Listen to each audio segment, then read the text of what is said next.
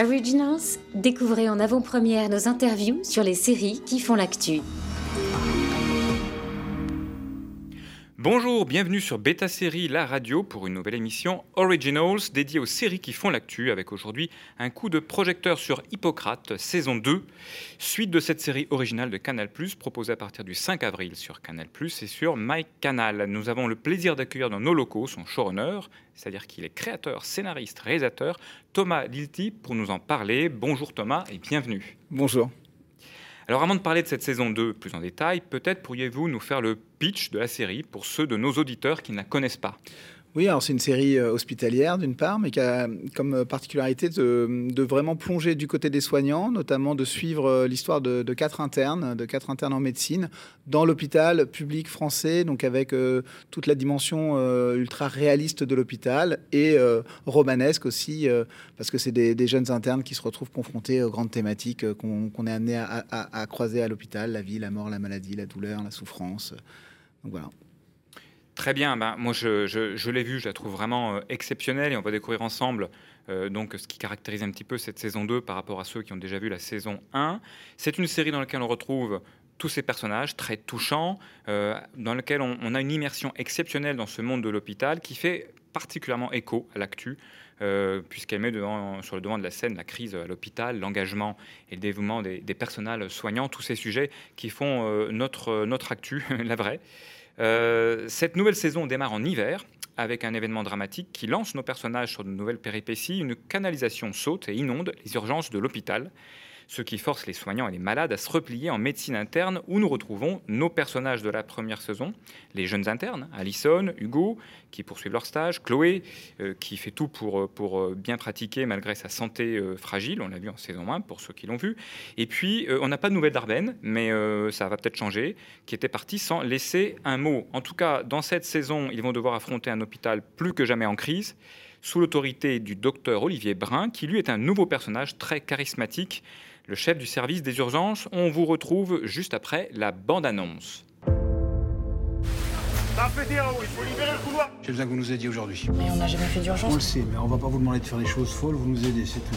Je comprends pas, c'est quoi qui a explosé Une canalisation, à cause du gel. Igor, ouais. je t'assure qu'aucun patient reste ici. Ok. Je compte sur toi. Allez, on bouge, Allez On va où? Des vies basculent, et pas seulement celles des patients. J'ai besoin de quelqu'un pour une urgence tout de suite. Écoutez, pour le moment, on va maintenir les urgences en médecine interne. On tiendra, on n'a pas le choix. Respire bien, respire bien. Bienvenue aux urgences, mec. On démarre effectivement sur des chapeaux de roue cette saison avec une situation euh, dramatique. On y retrouve donc euh, euh, l'hôpital et, et, tous ces personnages. Avez-vous écrit ce nouvel opus dans la continuité de la saison précédente ou l'avez-vous traité différemment, notamment avec ce personnage du docteur Brun qui est très central? Euh, oui, je l'ai écrit dans, la foulée. Je, tiens à préciser quand même, parce que c'est important euh, que j'écris pas tout seul, même si je suis scénariste de la série. Euh, j'ai eu plusieurs auteurs autour de moi, dont des auteurs de la saison 1, et notamment Claude Lepape et Anaïs Carpita, qui m'ont accompagné dans l'écriture de la saison 2. C'est important. Et puis, de toute façon, une série, ça reste quand même une œuvre collective, même si c'est vrai que je suis le showrunner et que je suis là du début à la fin de la fabrication de la série. Il faut jamais oublier qu'il y a des dizaines et des dizaines de partenaires qui viennent apporter leur savoir-faire, leur talent. Donc ça, c'est quand même important de, le rappeler. Ensuite, oui, l'écriture est venue euh, dans la foulée de, l'écriture de la, saison, de, la diffusion de la saison 1, ou en tout cas de la fabrication de la saison 1, avec la volonté de, vraiment retrouver nos personnages très peu de temps après la fin de la saison 1, euh, parce que j'avais envie et le désir de, de, continuer leur histoire, c'est-à-dire de, les prendre là où je les avais laissés, et de se dire, bon, on est quelques semaines plus tard, quelques mois après la fin de la saison 1, que s'est-il passé? Et de ne pas euh, utiliser l'ellipse entre les deux saisons pour finalement euh, me permettre de repartir de zéro. Ça, je trouvais que c'était très important et que c'était quelque chose aussi que, avec les auteurs, on, pensait qu'on devait aux spectateurs. On n'avait pas le droit de, tricher en se disant, bah, en fait, euh, finalement, tout s'est arrangé pendant, pendant les deux saisons. Non, nos personnages ont des problèmes à la fin de la saison 1 et ils recommencent la saison 2 avec les problèmes qui, qui, sont toujours là. Et puis euh, ensuite, il y a ce désir, quand, j'ai, quand, quand, quand, je commence à réfléchir à cette saison 2, de faire une saison d'urgence, qui n'était pas le cas de la saison 1. J'avais très envie de parler des urgences. Pourquoi parler des urgences en soi? D'une part, parce qu'il y a l'envie de... Parce que je pense que c'est vraiment un lieu à l'hôpital qui est le reflet profondément euh, du monde, du monde qui nous entoure. Mmh. Euh, quand, quand, quand, le monde souffre, les, les, urgences des hôpitaux souffrent. Donc ça, c'était vraiment très important pour moi. Puis j'avais envie de montrer, de, de, parler des soignants en général à travers à travers la vie de mes, mes, mes, mes, mes personnages qui sont des internes, j'avais envie de montrer euh, ce que c'est qu'en fait euh, d'être un soignant aux urgences, d'être un soignant en première ligne, de, montrer aussi cette souffrance au travail que connaissent les soignants et qu'on a découvert cette année. Moi, j'ai commencé à tourner la série à, bien avant. Euh, on avait déjà huit semaines de tournage quand on a été confiné au mois de mars 2020, mais j'avais envie de parler de cette souffrance, de montrer comment dans des conditions aussi difficiles, avec le manque de moyens, le manque de personnel, et eh ben, c'était très difficile. Ça, faisait, ça, provoquait beaucoup de souffrance de, de, faire, euh, de faire ce métier, et notamment ce métier d'urgentiste, que ce soit les, les, infirmiers, les infirmières ou les aides-soignants ou les médecins. Et comme ça est né ce personnage très charismatique qui est joué par Bouli Lanners, qui est Incroyable. ce médecin-chef des urgences. Eh ben, qui va euh, débarquer en médecine interne parce que en effet il y a une canalisation qui pète au début de, de, du premier épisode. Il y a une inondation dans les urgences et au lieu de dire bon ben on arrête, hein, on peut pas continuer dans ces conditions, et ben on dit on continue parce qu'à l'hôpital en fait on continue toujours. Et donc on continue et on se, on se rapatrie dans un service de médecine interne où travaillent mes héros, ça, ça, ça tombe bien, hein, petite astuce scénaristique, mmh. mais surtout ça raconte de façon romanesque finalement un reflet de la réalité, c'est-à-dire ben, un hôpital qui n'est pas adapté, le manque de moyens, du personnel qui n'est pas préparé ou pas toujours bien formé pour la mission qui, leur tombe dessus. Et, voilà euh, comment euh, la saison 2 euh, dé, démarre comme ça, j'espère, sur, les chapeaux de roue, avec ce leader qui est, qui, est, qui est, ce nouveau personnage et qui voit que le mur est devant eux et qui risque de se le prendre et qui n'a aucun moyen finalement. C'est comme si la pédale de frein était devenue inefficace. Donc on va se prendre le mur, on ne sait pas quand, on ne sait pas comment. Et finalement, ben, on se l'est un peu pris là au mois de mars 2020. Quoi. Ah, effectivement, c'est un peu le reflet de, la réalité. Et là, dans, la série, en tout cas, tout le monde s'y met. On a l'impression qu'ils dorment jamais, que, euh, l'urgence, elle sera dominée parce qu'il y a tellement de motivation, d'esprit d'équipe. Mais pourtant, il y a bel et bien beaucoup de difficultés qui surgissent et qui donnent plein de piments, de peps au, au scénario au fur et à mesure des, des épisodes. Je, reviens sur le scénario parce qu'on avait bien noté qu'il y avait pas mal de scénaristes sur cette histoire, ceux de l'équipe de la, saison 1 et d'autres qui vous ont rejoint. Comment vous avez géré cet aspect collectif euh, Il y a un côté par personnage, par épisode. Non, c'est difficile. On essaye toujours. Moi, moi j'apprends euh, l'écriture de la série en même temps que je la fais, puisque Hippocrate, c'est ma première série. Euh, il y avait eu l'aventure de la saison 1 qu'on avait écrit à 4 avec Anaïs Carpetta, Claude Lepape et Julien Lilti. On a écrit à 4. C'était, euh, euh, ça s'était passé de façon un petit peu anarchique, mais finalement très collégiale. La saison 2, on, a essayé de, mettre en place des ateliers. Ça a fonctionné. Il y a des auteurs qui sont arrivés, puis qui sont repartis. Et puis après, d'autres qui sont restés. Et mm, au, final, voilà, chacun a pris une importance différente tout au long de l'écriture. Mais moi, je, je, je serais un j'ai l'impression que c'est jamais totalement reproductible. En tout cas, ma façon de travailler, il y a quelque chose qui est quand même artisanal, qui est un petit peu euh, de l'ordre du prototype.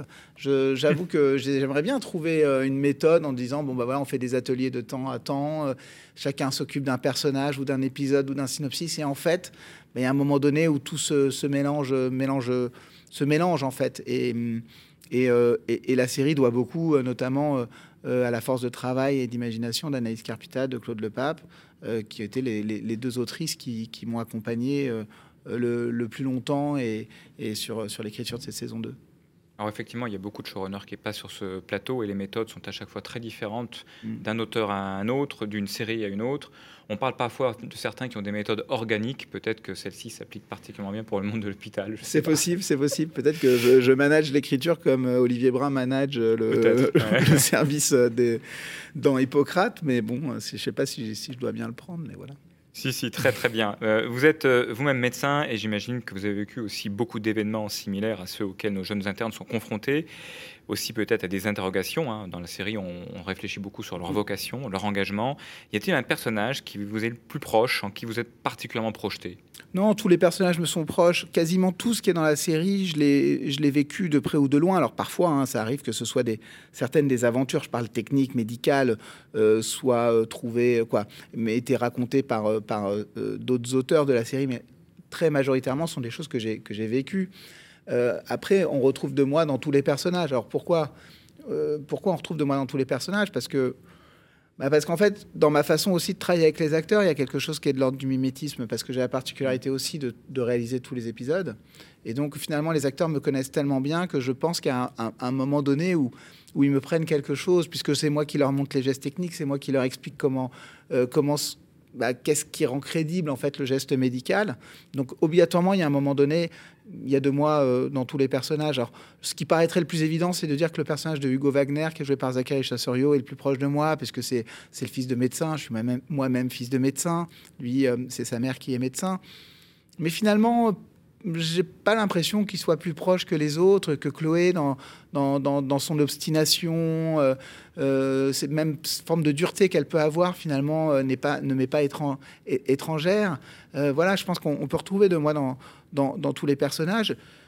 Et, surtout, il y a le point commun, je pense, c'est surtout la tendresse et l'affection que j'ai pour les personnages. Et pour tous les personnages de la série, même ceux qui sont dans l'erreur, ceux qui se trompent, comme, euh, comme Olivier Brun, qui peut mm. faire des erreurs.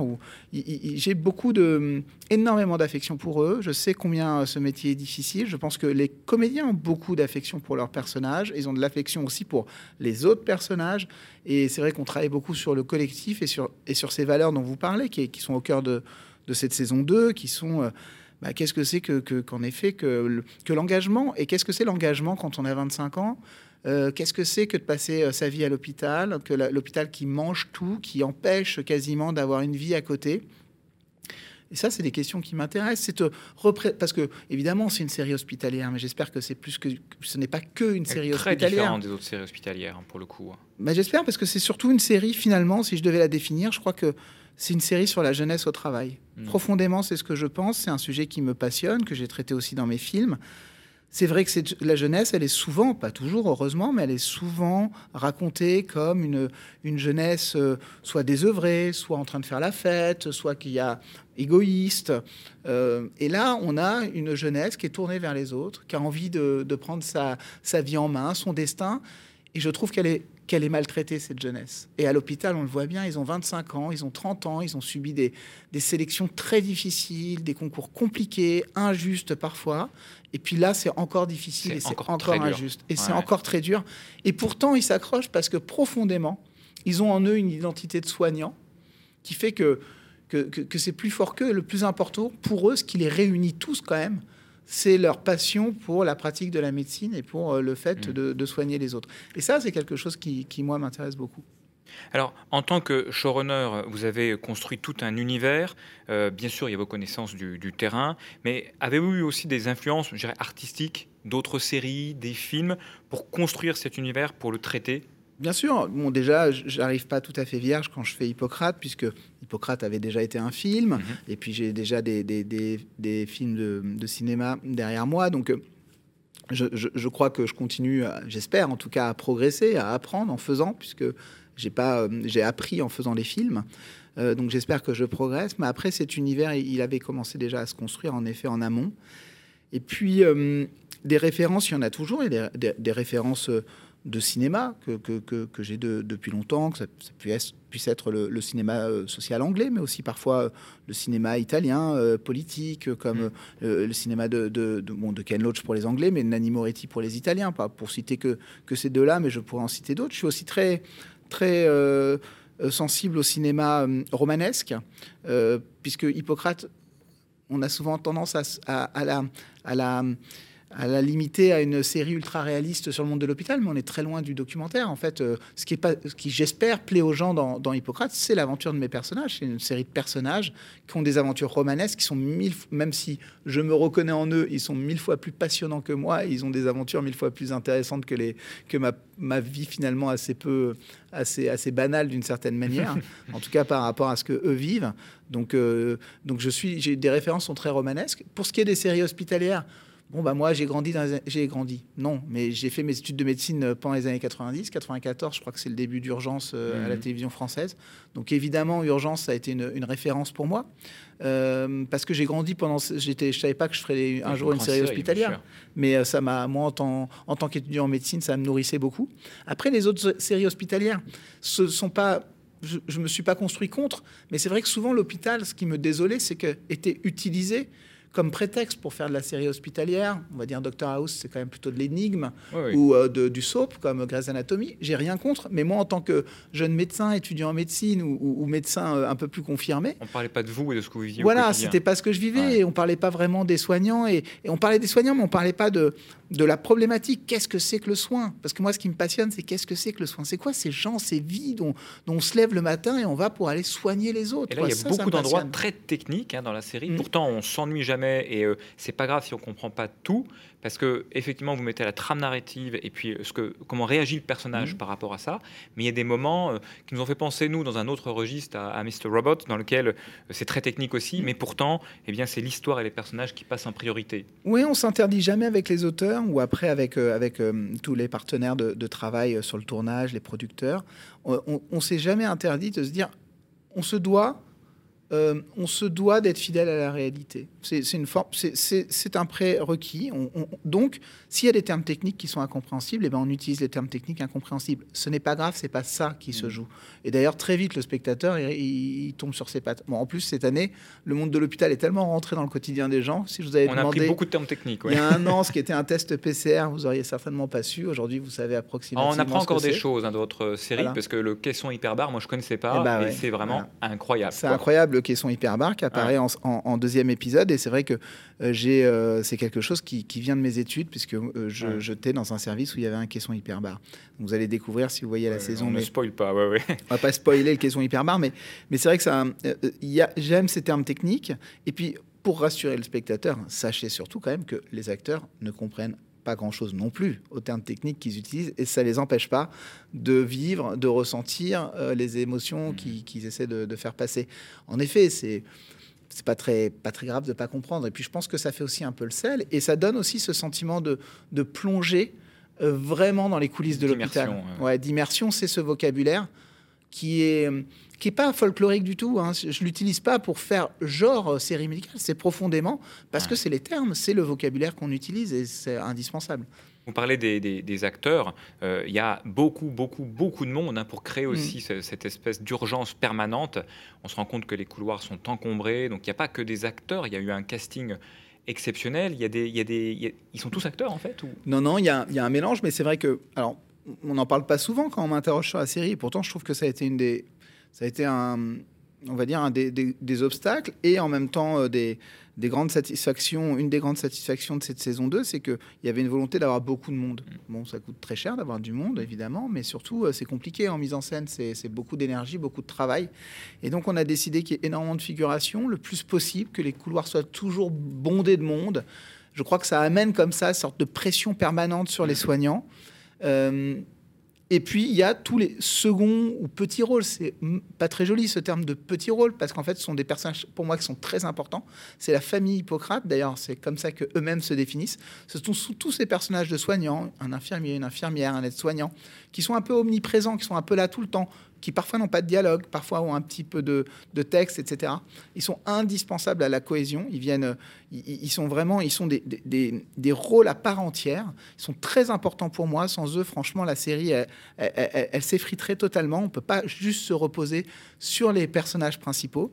Et puis parmi ces, ces- ces- ce- ces acteurs-là, eh ben, il y a des non professionnels, il y a des vrais infirmiers, des vraies infirmières.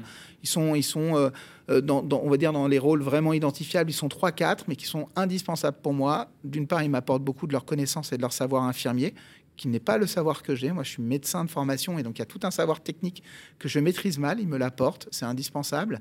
Et puis surtout, ils sont de formidables comédiens, de formidables partenaires. Et, nous, on tourne dans un vrai hôpital, donc on est dans une aile désaffectée d'un vrai hôpital. Et l'idée comme ça qu'il n'y ait pas d'étanchéité entre le, monde réel et le monde de la fiction, c'est indispensable pour moi. Euh, pour les acteurs, c'est très important. Ils sont tout le temps comme ça, ils infusent vraiment dans ce qu'est l'hôpital. Et je pense que ça, ça apporte beaucoup, euh, je crois, hein, j'espère, c'est aux spectateurs d'en juger. Mais moi, en tout cas, ça m'a apporté beaucoup de satisfaction dans, pour, recréer la, la réalité de l'hôpital. Oui, on, on voit qu'en ayant la casquette à la fois création mais réalisation, vous êtes projeté dans la réalisation. Et donc, effectivement, euh, anticiper les, les contraintes, cette- unité de lieu comme ça. Alors, Mhm. c'est une aile désaffectée, mais c'est un vrai hôpital. hein. On a, oui, on a, je crois qu'on regarde la saison 2 encore plus que la saison 1. on a vraiment l'impression qu'on a tourné, euh, qu'on a lâché les acteurs au milieu d'un hôpital euh, en plein fonctionnement vrai, et, Ouais. et un hôpital en grande difficulté. Et ça, c'est vrai que c'est c'est une grande satisfa- satisfaction de réalisateur parce que c'est un peu une forme de prouesse. Moi, je, je- c'est ce que je cherche depuis des années à- dans mes films, dans la saison 1, à donner ce sentiment euh, c'est pas de- être dans du documentaire parce que profondément on est dans, dans quelque chose quand même de très romanesque. Et d'ailleurs, ça pourrait m'être reproché euh, de dire bah, l'hôpital c'est pas exactement ça. Bah non, moi c'est un hôpital de fiction. Mais pourtant, quand on regarde les images, on a l'impression qu'on est euh, au cœur d'un vrai C'est hôpital. quoi. excessivement crédible. Et, et pourtant romanesque. Mais Bah, la merci, crédibilité, merci. elle est vraiment, elle est vraiment euh, à, chaque, euh, à, ch- à chaque scène. Euh, c'est passionnant, il y a plein, plein de questions, plein de sujets. Euh, on arrive quasiment au bout de cette, de cette interview. Juste, alors la série, elle est bouclée en, en, en 8 épisodes de 52 minutes, je crois. On s'attache toujours plus aux personnages, à leur vie, à leur progression. Euh, déjà, vous savez s'il y aura une petite saison 3 là qui... euh, Une petite, je sais pas, Une une, grande grande, j'espère, mais euh, ben je, oui, je crois que le désir de tout le monde, le mien, celui des comédiens, celui de- du diffuseur euh, Canal+, je crois que c'est que, que, que Hippocrate puisse continuer à exister. Moi, là aujourd'hui, la saison 2 n'est pas encore au moment de cette interview, Mm. n'est pas n'est pas encore en, en diffusion, donc c'est toujours très difficile de se projeter. Euh, ce que je sais, c'est que quelque chose que je, crois avoir compris et, que, j'aime dans, les séries, c'est que je pense que les personnages n'appartiennent pas aux créateurs, n'appartiennent pas aux réalisateurs, n'appartiennent pas aux scénaristes, ni même aux acteurs. Je pense qu'il appartient aux spectateurs.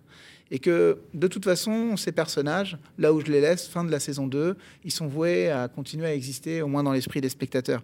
Donc par... euh, je crois que ce serait presque, si la saison 2 plaît, euh, ce serait presque interdit de ne pas continuer l'histoire Ouais, je, vous, je vous le confirme, on, on s'attache à eux, on, on les cherche dans les couloirs en même temps que, que, que les acteurs euh, cherchent les autres acteurs. Nous, on, on cherche les personnages euh, parce qu'effectivement, ils sont, ils sont débordés, on a envie de les aider, on voit qu'ils font de leur mieux. C'est vraiment des grands moments humains. Donc on aime vraiment, euh, vraiment beaucoup. Vous auriez un dernier petit mot ou, euh, pour nos auditeurs, pour qu'ils découvrent la série s'ils la connaissent pas déjà, parce que la saison 1, elle est disponible aussi hein, sur, euh, sur euh, Canal, ou alors qu'ils aillent directement voir cette saison 2 euh, impressionnante.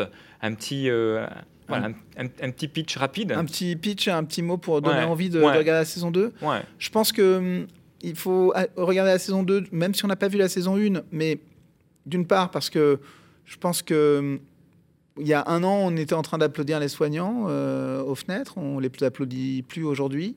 On a tous pris conscience il y a un an euh, du travail incroyable qu'ils faisaient.